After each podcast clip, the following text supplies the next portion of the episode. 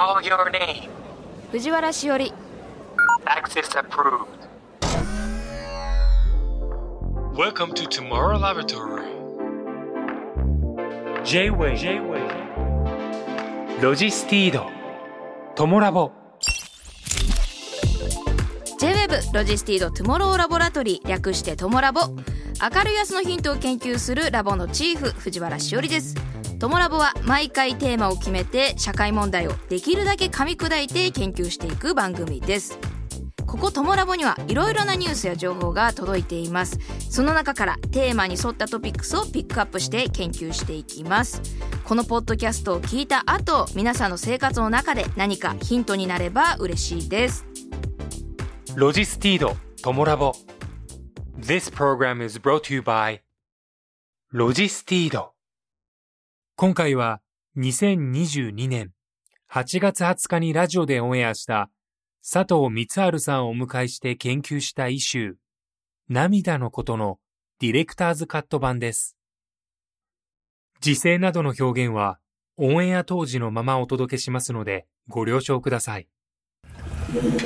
えードキドキキャンプ佐藤光です。よろしくお願いします。佐藤光春愛称里光東京都町田市出身。お笑いコンビドキドキキャンプのツッコミ担当。ラジオやテレビの構成作家放送作家としても活動しラジオパーソナリティとしてインター FM 佐藤光春の邪魔しないラジオなどを担当。さらに一般社団法人日本トイレ協会会員会員番号3022番里光ザ・トイレッツとしてバンド活動も展開。著書は佐藤光春のトイレ学。トイレの輪。トイレの話聞かせてください。また初の自助伝的エッセイスターにはなれませんでしたがを2023年の自身の誕生日2月17日に発売した。はいえっと里光さんよろしくお願いしますお願いします。そそうなります？いや、なんかすごいですね。あの実際お会いするのは初めましてなんですけれどもいろいろしお仕事では、はい。あのニアミスというか関わりそうでというか合いそうで合わないみたいなこと合いが多そうで合かったんですよね。わなかったですね。だから僕は あの構成作家の仕事してるんですけども、はいあの出られてたポンっていう番組の構成を5年くらいいやーだから最後やってたのではい番組が終わるまでの間、私だから携わっていただいてたっていうことですよね。会議でねよく、あのロケの、はいおなんていうかどどこにロケに行ってもらおうかとか、そういうのを決めてましたよ僕らが。その采配で私はロケに行ってたんですね。そういうことです知らない間にね。そうだったんだ。佐藤さん具合で私は。僕が一人全部。で決めたわけじゃないですけど。そうだったんですね。はなんだかんだお世話になってるということで今日は直接はいやっとお会いできたということでよろしくお願いします。あの突然なんですけど里光さんはうん。涙流される方ですか？流されない方ですか？なんかこの企画というか番組に呼んでいただいて、はい。まあなんとなくマシンガンズの滝沢さん出られてたじゃないですか。あーはいそうなんです。僕結構滝沢さんが出た番組に後で呼ばれたりとか、はい。僕が出た番組に後から滝沢さんが呼ばれたみたいなこと多いんですよ。なんかルートが。はい、で僕トイレがすごい好きで、はい。トイレとか掃除とかが好きで、こうなんていうかほど。トイレにまつわる雑学とお話とか世界のその水源の問題とかお話しさせてもらったら翌週滝沢さんがゴミ問題の話をするっていうのが多かったんで、はい。まあ、今回もあ滝沢さんがこの番組出てあ僕呼ばれたってことはまあトイレだなと思ったんですけどはい。涙っていうね。そこをちょっと裏切らせていただきました。だからちょこれっとはい。あのいやだからチーフはね、はい。僕のことをそそんなになんていうかどんな人間かってあんまり分かんないと思うんですよ。でも今オードリーさんとすごい仲がいいのはもう知ってるの。でみたいなことじゃないですか。はい。でこう僕を涙で呼ぶっていうのは相当多分ですけどね。僕のこと相当詳しい。マニアックなね里光ファンがいますよね。おそらく。えっとはい。こう聞いてる方のためにも一応ざっと説明すると、はい。あのオードリーが MC をやっている「日向坂大魔賞っていう番組があって、はい。テレ東の深夜番組なんですけどそれで日向坂46というグループが、まあ、当時まだひらがな欅の頃に、えー番組始まってすぐの時になんか CD をリリースするっていうことでそれのヒット祈願で全員でバンジージャンプを飛ぶっていう企画のロケ企画の、まあ、現場の進行で行かせてもらったんですよ。はい。でスタジオでオードリーが見るみたいなことで、はい。で当時全然あのそのグループのこともそんな全く分かんないままうん。ロケに行かせていただいて、でもう10代とか20代ちょいぐらいの、まあ、いわばもう子供でもおかしくない年齢の少女たちが、うん。なんかそのグループの CD のヒット祈願のためにすっごいこうなんかみんなで支え合ってはい。苦手な子がいたらその子の分まで飛ぶとか、うん。みたいなやり取りをロケの現場で見てであの一応ロケが、えーじゃあ一気が成功ですみたいになってわーってなって一日やってロケが終わって撮影が終わった後にあのもう本当になんてピュアな子たちなんだと思ってもう大号泣してしまったことがあってうん。でそれをロケ終わったのにもかかわらずそのスタッフさんが多分なんかあいつ何泣いてんだみたいなことではい。ずっと撮ってたんですよ。うん。でそれが放送で使われてしまいっていうかまあ使っていただいたというか、はい。でオードリーからも散々いじられてうん。であいつすぐ泣くなみたいなことになったっていう一件以降その番組で断るたびにそうヒット祈願みたいな企画に行って呼ばれて、でその後駅伝の企画とか、うん。もうなんか今回は泣かないようにしようと思ったんですけどやっぱ全部感動する企画でもうことごとく泣いちゃうっていうくだりがあってだからそのだからなんていうかオードリー界隈でちょっとこのよく泣くやつだみたいな感じでいじっていただくというかまあいじられるこ機会が増えたんですね、はい。ここ1年ぐらい。うん。っていう流れはまああったんですけどまさかなんかこんな場所でその泣く件について話すとは思わずこんなちゃんと涙の仕事が来るとは。そうなんですよ泣いといてよかったのかなっていうのもねということで今日はその里石さんと涙について研究していきたいと思います。涙。眼球の上、外側の涙腺から分泌される液体。常に少量ずつ分泌されて目を潤し、かつ洗う役目がある。精神的感動や諸刺激によって分泌が盛んになる。涙を流すこと、泣くこと、人情、思いやり。まあ、ざっくりまとめますと精神的感動やいろいろな刺激による要因を自分が取り込んで分泌されやすくなる液体を涙と呼ぶということかと思います。なるほどさらにもう少し掘り下げてみましょう。ラボにはこんなトピックスが届いています。涙のメカニズム。涙はまぶたの上にある涙腺で作られ、瞬きをするたびに目の表面に広がります。1日に分泌される涙の量は 0.7g ほど。そのおよそ1割は目から蒸発して、残りは目頭の上下にある小さな穴から顔の内側に入り、細い管を通じて涙嚢と呼ばれる袋に溜まり、鼻の奥に抜けていきます。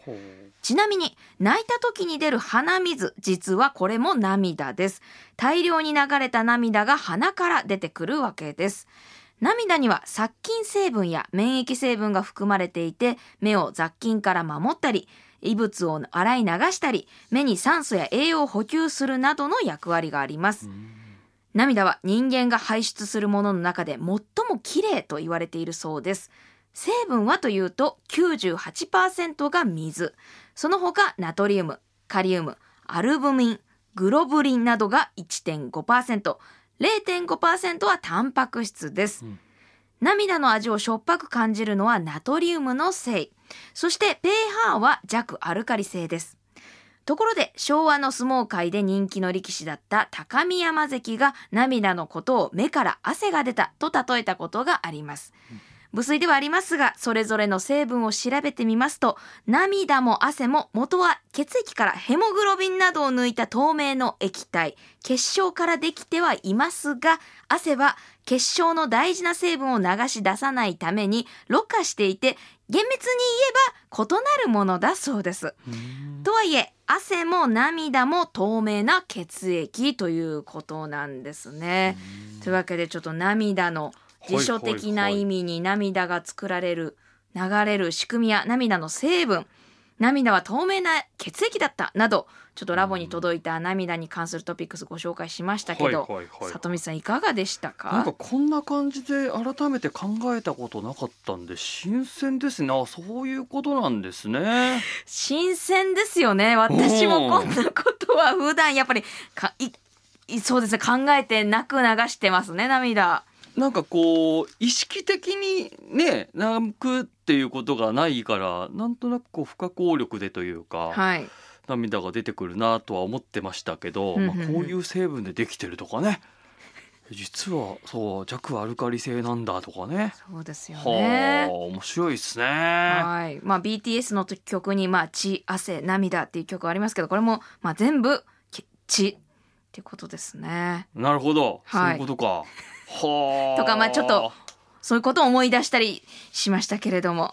これこれだからこういうことをなんていうか、まあ今日ねこんな機会があったから改めてこうね、はい。知ることができましたけど、はい。といたら何にも知らずにね流してますね。そうですよね、はい。機会が多いですよね。はい。泣きます？私は結構喜怒哀楽の感情涙になっちゃうタイプ。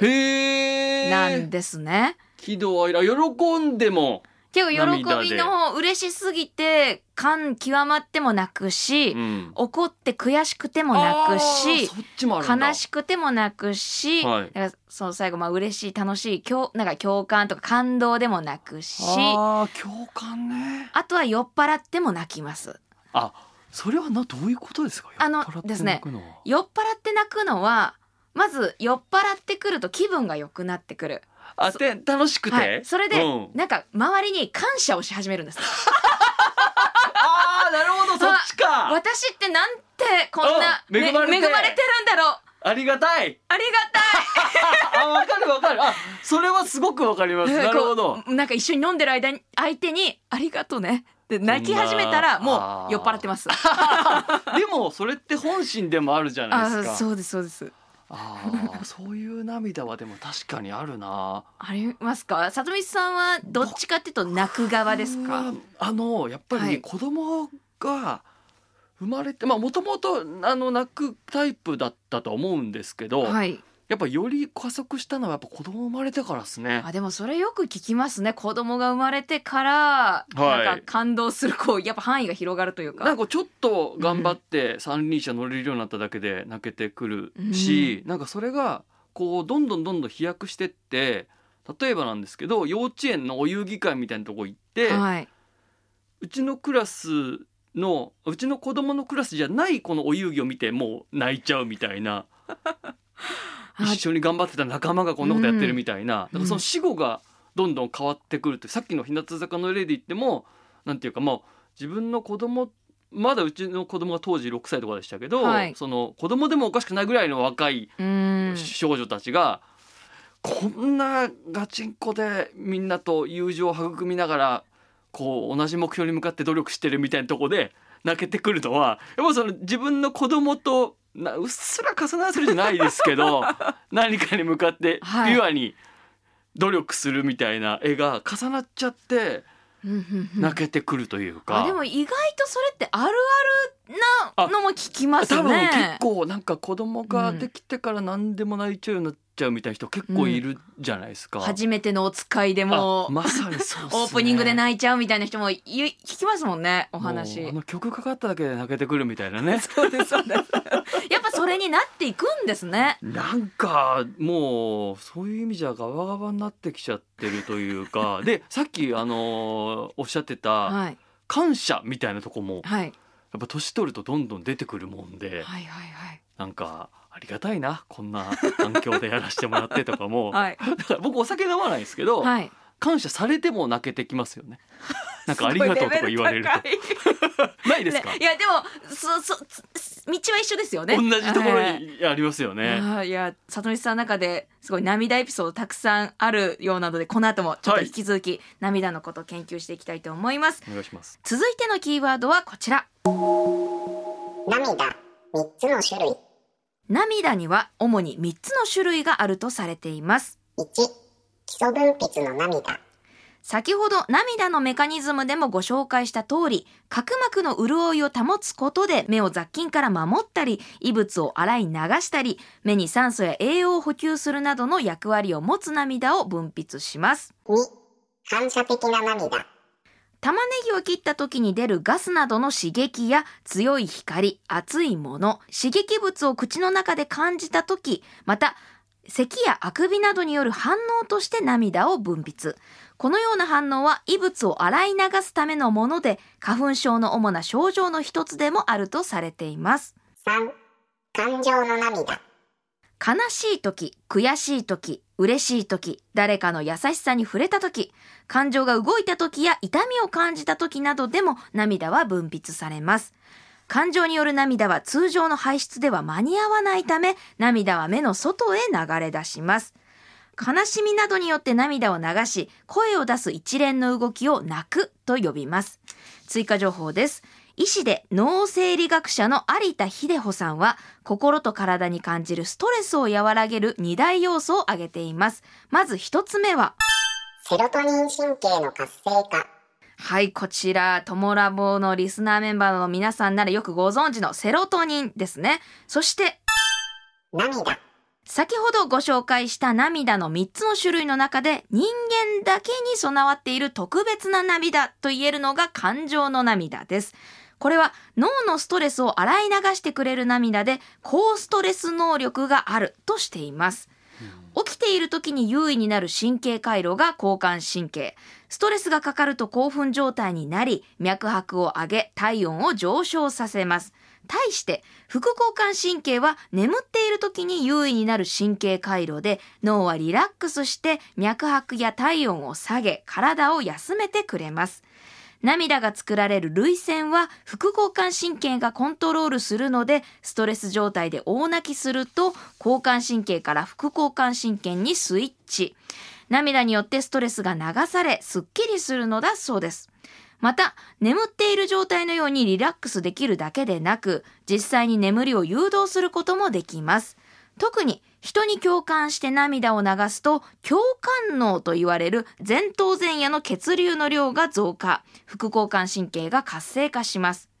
不眠症で悩んでいる方は積極的に号泣できる音楽や映画などに触れ感動の涙を流すとストレスが和らぎ大きな解放感を期待できるでしょう。この時注意したいのが感動したけれど泣けないという状態です。いくら感動しても涙が流れないと交感神経から副交感神経へのスイッチングが得られませんとのことです。さらに追加情報です。感情の涙の中でも感情の違いによって涙の質も違ってしまうのだそうです。悔しい涙、腹が立った涙は交感神経優位で涙の味は塩辛くてしょっぱい味。嬉しい時の涙や悲しい時の涙は副交感神経が優位で涙の味は水っぽくて少し甘めの涙となるようです。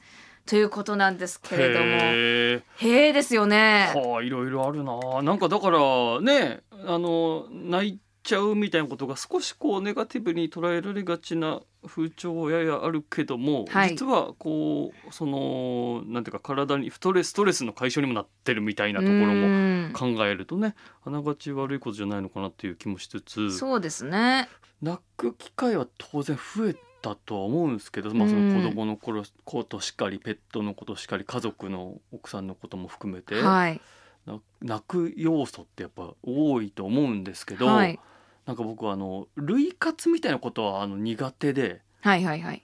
よくなんていうか。聞きますよね。な、はい。泣こうっていう。はい。泣こうとして泣くって何って思いません？なんか。ま、ま、ま私は結構その泣ける映画って先に言われちゃうはい。と泣けないタイプはい。みたいな。なんかそれ そうじゃないですか、なんていうか。そうなんですよね。偶発的に何か起こって泣いちゃうは、あのしょうがないはい、ですけど。思います。よし泣くぞっていうのがちょっと僕は苦手で、っ はい。ていうのはありますかね。でもなんかあのー里見さんのその泣いたはい。そのまあこの里見さんの涙事件というのが、うんうん。なみ里見さんが泣くっていうことが有名になってしまったその瞬間の時ってやっぱり偶発的というか泣くつもりじゃなかったみたいなことがきっかけだったじゃないですか。そうですね。だからやっぱそういう状況の方が里見さんはやっぱいいんでしょうね。あですね。特にそのオードリーが MC の番組のロケで行ってるから、はい。はいもう番組なんか急にわけわかんないやつがロケに来て急に泣いたらロケぶっ潰れるじゃないですか。だからロケはもうもうとにかく我慢してうん。ロケ終わるまでは頑張ろうとうん、して、なんていうか本当に我慢して やりきって後っていそううなんですよもうことですもんね。大丈夫だと思っての号泣だったんで、はいそうですねだから泣泣いちゃダメだと思ってるからこそのなんかはあったかもしれないですね。そうですよね。泣こうとしてない時の方が泣けるっていうのはなんかちょっと相反するそうですね面白いねなっていうのはちょっとありますね。うんその里見さんの中でこれするとまあ泣いちゃうっていうのはやっぱ子供とかなんですか？その映画とか音楽とかそういうのあったりするんですか？エンタメの中で。いやーだからそれもささっき藤原さんもおっしゃってましたけどこれがなんか涙腺崩壊映画みたいなキャッチついてるとなんか構えちゃってうん。変に泣けないというか、う本当なんでもないなんかドキュメンタリーとかの方が泣けたりするっていうのはありますかね。そうですね。私もおばあさんものが弱くて、なるほど。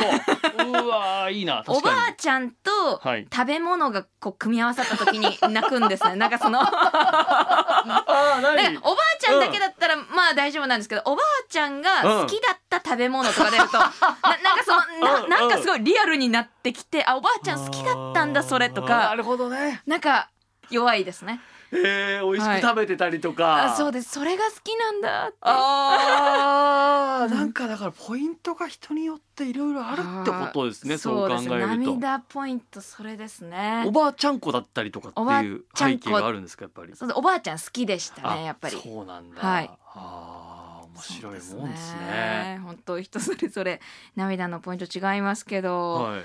続いてはこんなトピックから研究していきたいと思いますステレオタイプ、アンコンシャスバイアス、マイクロアグレッション、スポーツ選手が感動して泣いたことを伝える男泣き、うん。男だろと激励した。うん。男気あふれる、えーほとんどはまあ好意的な意味で使われるものですが、本来男は強いものというステレオタイプな考えが潜んでいますうん。優しい男性も弱い男性も泣き虫の男性がいてもいいはずですうん。えー男性に対しても男らしさの押し付けになっていないかもう一度考えてみましょう。うんということで、えー他には女性とはこういうものだ。あるべき男性像を前提にした言葉を無意識に受け入れてないでしょうか、うん。えーママアスリート快挙、えー内助の功に徹する婦人。といった見出しはいい話風なので一見問題点に気づかないかもしれません。でもパパアスリートや夫の内助の功とはあまり言いませんよね、うん男尊女卑や性別役割分業といった固定観念が潜む無意識の思い込み偏見、えーアンコンシャスバイアスな表現は、えー枚挙にいとまがないのです。配慮しているようで実は無自覚に差別意識を含む言葉を発してしまうマイクロアグレッション小さな攻撃になっていることもあります。女性管理職には細かい気配りを期待している。女性ならではの繊細な視点を生かした新商品を作ってほしい、うん。えー企業の会議などで男性の管理職からついつい出てしまいそうな言葉ですがいずれも女性への偏見と言えるでしょう。うん。ということでステレオタイプ、はい。アンコンシャスバイアス、はいはい。マイクロアグレッションとについてご紹介しましたがうんこの偏見、まあ、涙、まあ、ストレスという意味では涙にも通じるように思いますがこちら、うん里光さんいかがでした？これあの僕は放送作家の仕事を今はい。12年くらいやってるんですけど、うんやっぱり番組においてあの扱うワードとかもすごくここ数年より変わってきてるというか。そうですよね。ここ数年特にですよね。本当にここ23年もう本当に半年前と半年後今と何がありでなしかっていうのがうん。基準がどんどん変わってきてそれはまあいい意味で変わってきてるんだと思うんですよ。うん。人を傷つけないようにしようとか、うん。人を大切にしようってところからそういう意識が出てきていると思うんですけど、はい。すごく難しいのが僕も放送作家の仕事してて。あのー考えすぎちゃうんですよね。うん。これ大丈夫なんだっけとか、うん。この表現ダメなんだったっけなみたいな。で、うん。考えすぎることによってよりその自分たちで使えるワードを狭めてるような気もしてて、うん。で誰がこの基準って決めてんだろうと思ったらやっぱ世の中の空気でしかないんですよね。うん。だからどんどんどんどん大丈夫なワード、うん。えー要はあのある種なんていうかこうインパクトとして書けるワードの中でやらなきゃいけなくはなるというか、うん。まあそれも全然いいんですけどそれははい。それで世の中の空気なんで。うん。でやっていく中でこの例えば女性ならではの繊細な視点を生かした新商品を作ってほしいってこれはその本当になんていうか女性が繊細だっていう偏見のもとに言われたセリフでではあるじゃないですか。うんで「あざとくて何が悪い」って番組あるじゃないですか。はいあれの作家の仕事は僕には来ないわけですよ。っていうのは、はいあざといことを言う女子の脳みそが僕の中ないからなんですよ。よ誰誰が作家やってるか分かんないけど多分結構ちゃんとああいうことに詳しいまあおそらく女性のスタッフは全部作家が女性だと思わないけど、はい。何人か入ってると思うんですよね。うん。それって依頼仕事を依頼するときに、うん。あざとい女子に詳しい男性より、はい実際そういう方が身の回りにいそうな若い女性の作家をって僕がプロデューサーだったら選ぶと思うんですうよ。ん。今の僕が思ったことが果たしてこの女性ならではの繊細な視点を生かした新商品を作ってほしいみたいなこととうん。どのぐらいニアリーイコールになるのかなというかん。もしもしかしてその発想自体も NG なのかなとかうん。答えは出ないですけどはい。考えれば考えるほど難しいなって思いますね。これ本当に難しいのなって私も思うんですけど、うん。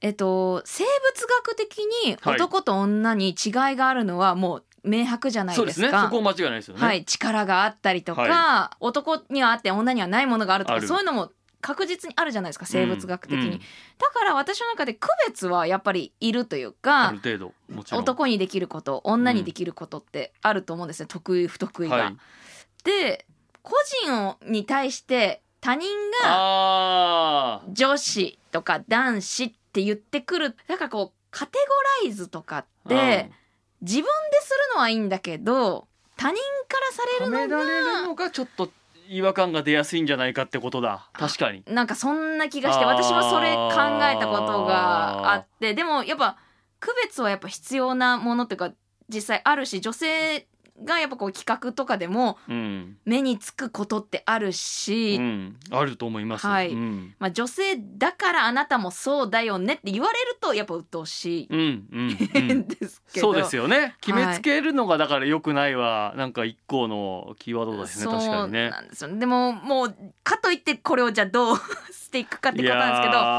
まあだから、はそれもこうゆっくりみんなで正解を見つけていくっていうことなのかもわかんないですね。そのの今のこの僕らの2022年のこの段階で話してる感覚も来年とか再来年に聞いてみたらこいつらなんか遅れてること言ってたってなってるかもしれないし、そうですよね。そのぐらい目まぐるしく、うん。あの時代が動いてる感じはあるのでもちろん今自分が正解のこと言ってるとももちろん思わないですけど、うん。まあなんていうかが過信はしないでおきながら敏感でいるっていうのは大事かもしれないですね。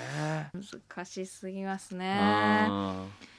泣くことってまあはいはい。普段ネガティブに捉えられることが多いですけど、まあ里見さんの場合はこうバラエティっていう、まあはいね。特別な世界で泣いたことによって、これが笑いに変わったっていうことありますけど、うん。やっぱり泣くとこう空気が変わっちゃうというか、まあ周りに気そうですね使わせちゃうとか確かに。そういうことってあるじゃないです大かい。にありますね。まあでも、まあ、かといってその涙はけ悪いものっていう決めつけも、まあ、できないなとも思ったり。反射的にというか感情が動いて出ちゃうものに関してはまあそうですね。でも確かに周りの人に気を使わせちゃうというかうん。いうっていう意味ではうんネガな部分はなあネガというかうんなんかどこでもかんでも泣いていいっていう感じはないですかねそういう意味じゃうね。んうん。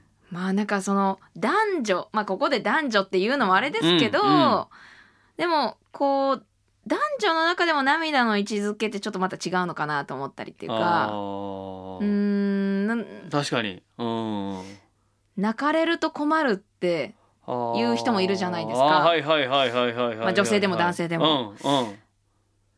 私は結構泣いちゃうのではいはいはい、はい。例えばなんか喧嘩たって喧嘩とかしたりとあか。そうそうそうそうですそうですはいはいはいはいはい。もう泣かれると何もできないちゃうんううみたいな、んうんありますね、まあまあわかるんですよ。うん。なんか泣いたもん勝ちになっちゃうのも嫌なんですけどそういうつももりじゃなくても私泣いちゃうんですよね。言葉が言葉が出なくてて来なくてね。悔しくて先に涙が出ちゃうみたいなことはよくあったんですけど、うんうん。なんかやっぱり、ううんんそれってずるいみたいになっちゃうんですかね涙って。奥さんとけうちの結婚した当初とかになんかやっぱ何回かあったんですけど、はい。もうだから十何年前ですけどえっとでもなんかの言い争いになってなんか些細なことで、はい、でやっぱ向こうが泣いてでなんで泣いてるか分かんないからはい、ななんで泣いてんのってずっと聞いてたらなんかそそういうことじゃないってすごい言われたんですよね。あーでもだからその理由あが明確にあるわけじゃないから、うん。なんかほっといて欲しかったりとかするとかもあるっていうじゃないですか。まあケースバイケースなんでしょうけど、ね。うん。なんか難しいですよね。だからいろんな種類の涙があるからこそはい何なんだっていうその理理由がね、はい、うん、まあ涙ってやっぱりこう流さない人からあんまり泣かない人にとってはもうやっぱすごい珍しいものだしうん。とても異常事態。まあそうね、はい。異常事態にはなっちゃうはい。か。やっぱ意味がああるものはいはいはいはいだと思うんで、ハプニング性が強いから周りを動揺させるっていうのは確かにありますよね。そうですよね。今日いろいろそのねなんかストレス解消になるとか副交感神経が優位になるとかまあいろいろその泣くことに対してポジティブな要素をうん、ね、あの勉強することができましたけども、うん、泣いて人が動揺する感じはやっぱなんかなかなかの空気になっちゃううんはなっちゃうので、ここっそり一人で泣くのがいいんだろうななんかでもね、里見さんのパターンみたいにこっそり泣こうとしてもできないっていうねできない 大い。人もいますしね。そうですねまあうん本当に、まあでもこう里見さんのあれがあって、こうあ涙ってそんななんか悪いもんじゃないのかなって思えたりしますけどね。うん。なんかねこうそそうですねうんそういうところで心が動動いたっていうところはね、うんうん、そんな変な話じゃない気もするしますしね。ううんんまあ本当にこうやって涙について話すことっていうのが普段やっぱないないっすよねのでなかなか。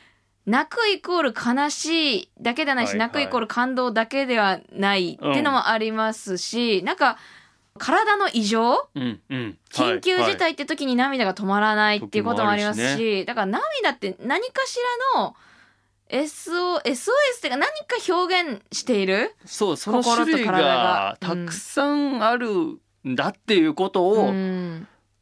なんかこうみんなで共有しとくだけでもなんだろうな。その勝手にそれこそ決めつけないでいいっていうのはあるかもしれないですうんね。そうです。この人は悲しいから泣いてんだとか、また泣いたよみたいな、ね。あもうあいつ本当にずるいよ。泣きゃいいと思ってんだからとかじゃななくくてて、うん、どの理由でこの人は涙を流してんだろうってことをちょっと考えてみる機会。とかね。その、分かんないことがあるっていうか、うん。その勝手に涙の原因を決めつけないっていうのは今日は確かに一個勉強になったかもしれないですね。そうですねまあうんいろんな涙がある、ということですね面白いですうね。んリスナーメンバーの皆さんも、まあ、いろんな涙の形涙の状況考えてこの後は皆さんそれぞれでちょっと研究してみてくださいフェローはドキドキキャンプの佐藤光晴さんでした佐藤光さんありがとうございましたありがとうございました。ロジスティード、トモラボ。This program was brought to you by ロジスティード。